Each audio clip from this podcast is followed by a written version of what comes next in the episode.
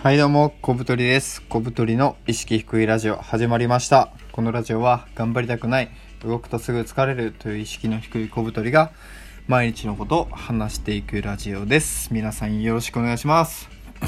はい、本日は、えー第176回、普段触れているコンテンツ、えーそして何を作るべきなのかというお話です。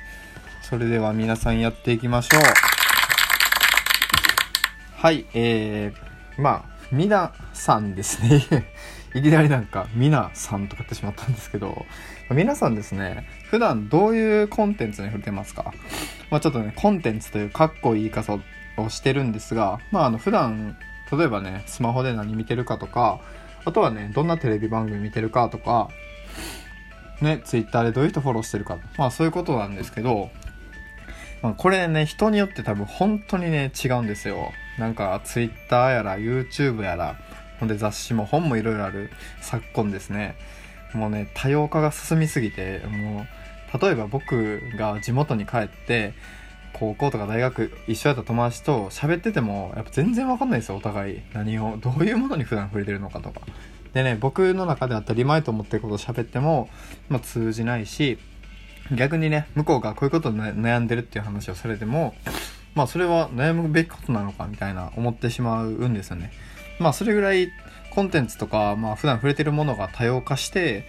でなんか、それぞれね、何見てるかっていうのはすごい気になるんですよね。で、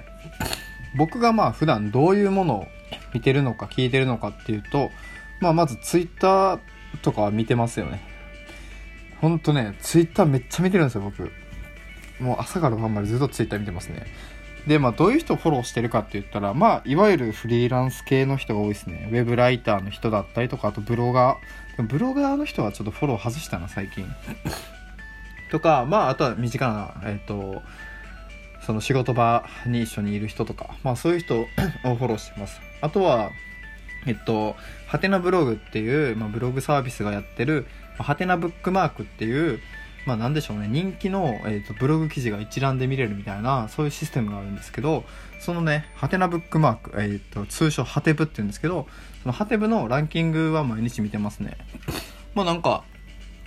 ハテブのランキング見るのは結構日課というか、特に何の意味はないんですけど、なんかそのブログを始めて1年ぐらいの時に、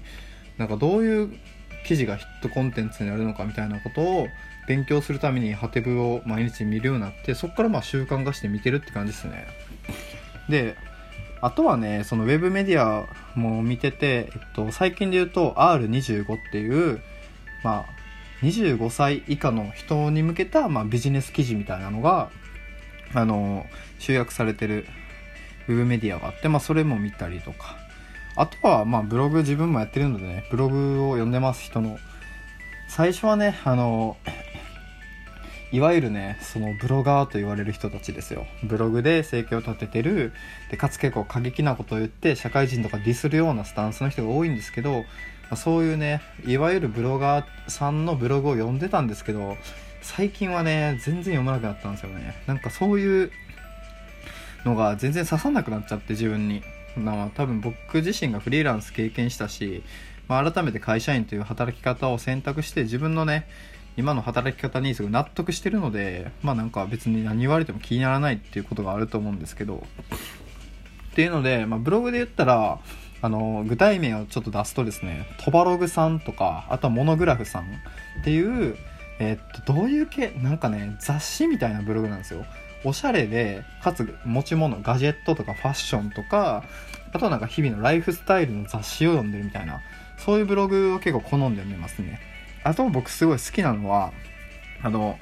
観音クリエーションっていうえっと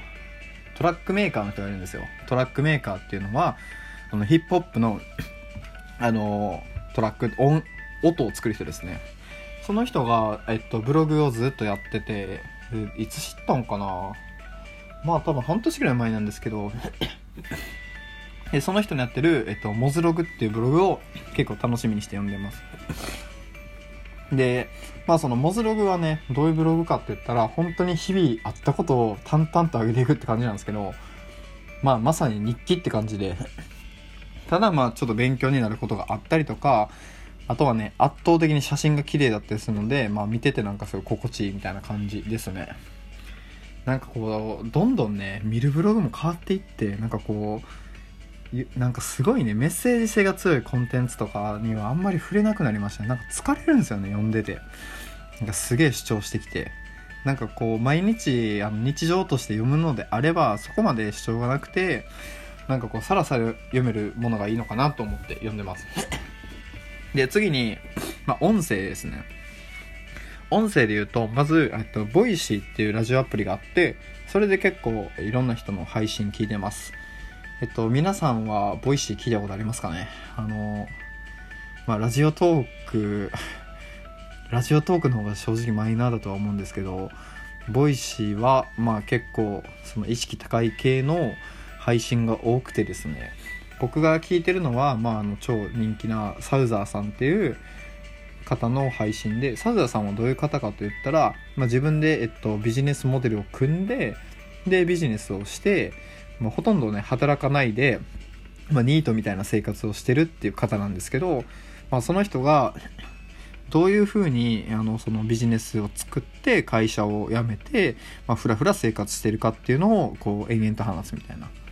あとはブロガーの池田隼人さんがやってるラジオとか、あとは、まあ、恋愛系のね、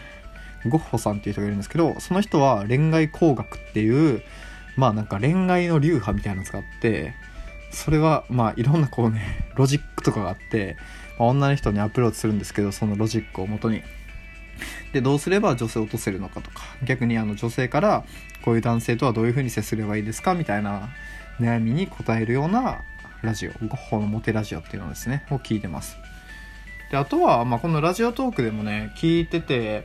最近面白いなと思ったのが、あの、何やったっけ？やばい、忘れた。えっとね、あの、おすすめラジオの上位に出てくる、あの、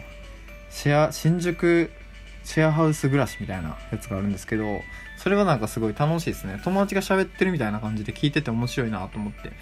高見に関しては本当になんか雑談的なことが多いんですけど、なんか結構面白くて、やっぱ男女系の話が聞いてて面白いですね。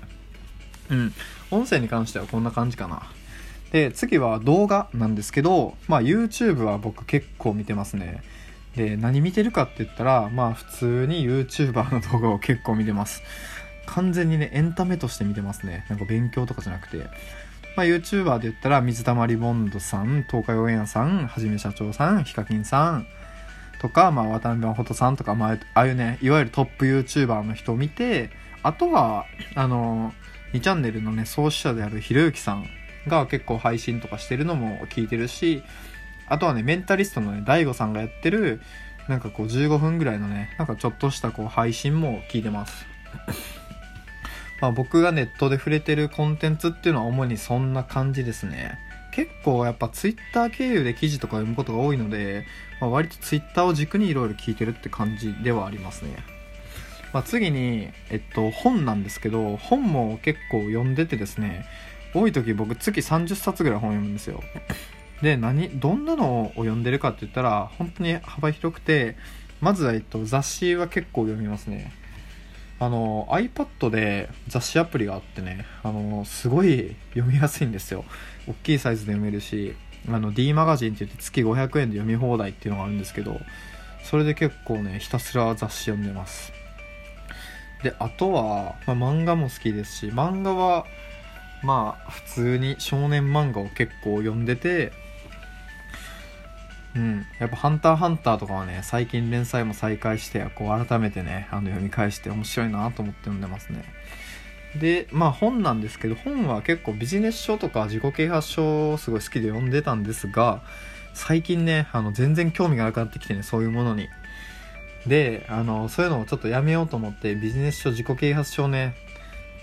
たったらね読む本がなくなっていや俺何読めばいいんかなみたいな感じですね今どうしようって感じですね。で、まあちょっとあの予想以上に長くなってしまったんですけど、まあ僕が普段触れているコンテンツっていうのはそういう感じですね。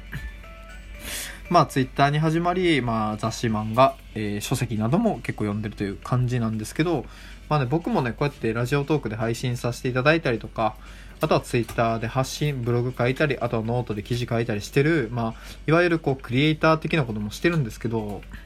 これからね、どういうコンテンツを自分が作っていくべきなのかなっていうのはね、ちょっと考えとかないといけないなと思いました。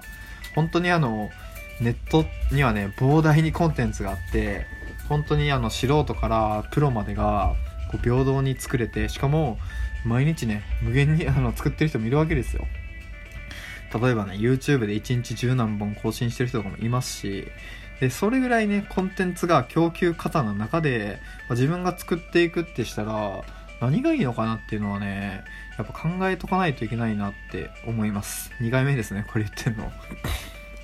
皆さんどんなのがいいと思いますか？なんか一応、あの、質問箱とか概要欄に貼ってるんで、こういうの聞きたいっていうのがあれば、ぜひぜひあの、どしどしいただけたらと思います。うん。で、まあ、ちょっとね、あの、さっき喋ってて思ったのがやっぱそのメッセージ性がそこまで強くないなんかこうサラサラと聞けるなんか日常に入ってきても違和感のないようなコンテンツっていうのは結構これからいいんじゃないかなと思いましたまあ供給過多の時代なんでねなんか日常に違和感なく溶け込むようなそういうものが僕でも作れればね、まあ、皆さんにちょっとでも聞いていただけるんじゃないかなと思いましたまあ、あの、ノートなんかはそういう感じで割となんかエッセイっぽく書いてるので、ぜひぜひあの気になる方がいたら読んでいただけたらと思います。はい。ということで、今回は普段触れているコンテンツ、えー、何を作るべきなのかというお話でした。では次の放送でお会いしましょう。さよなら。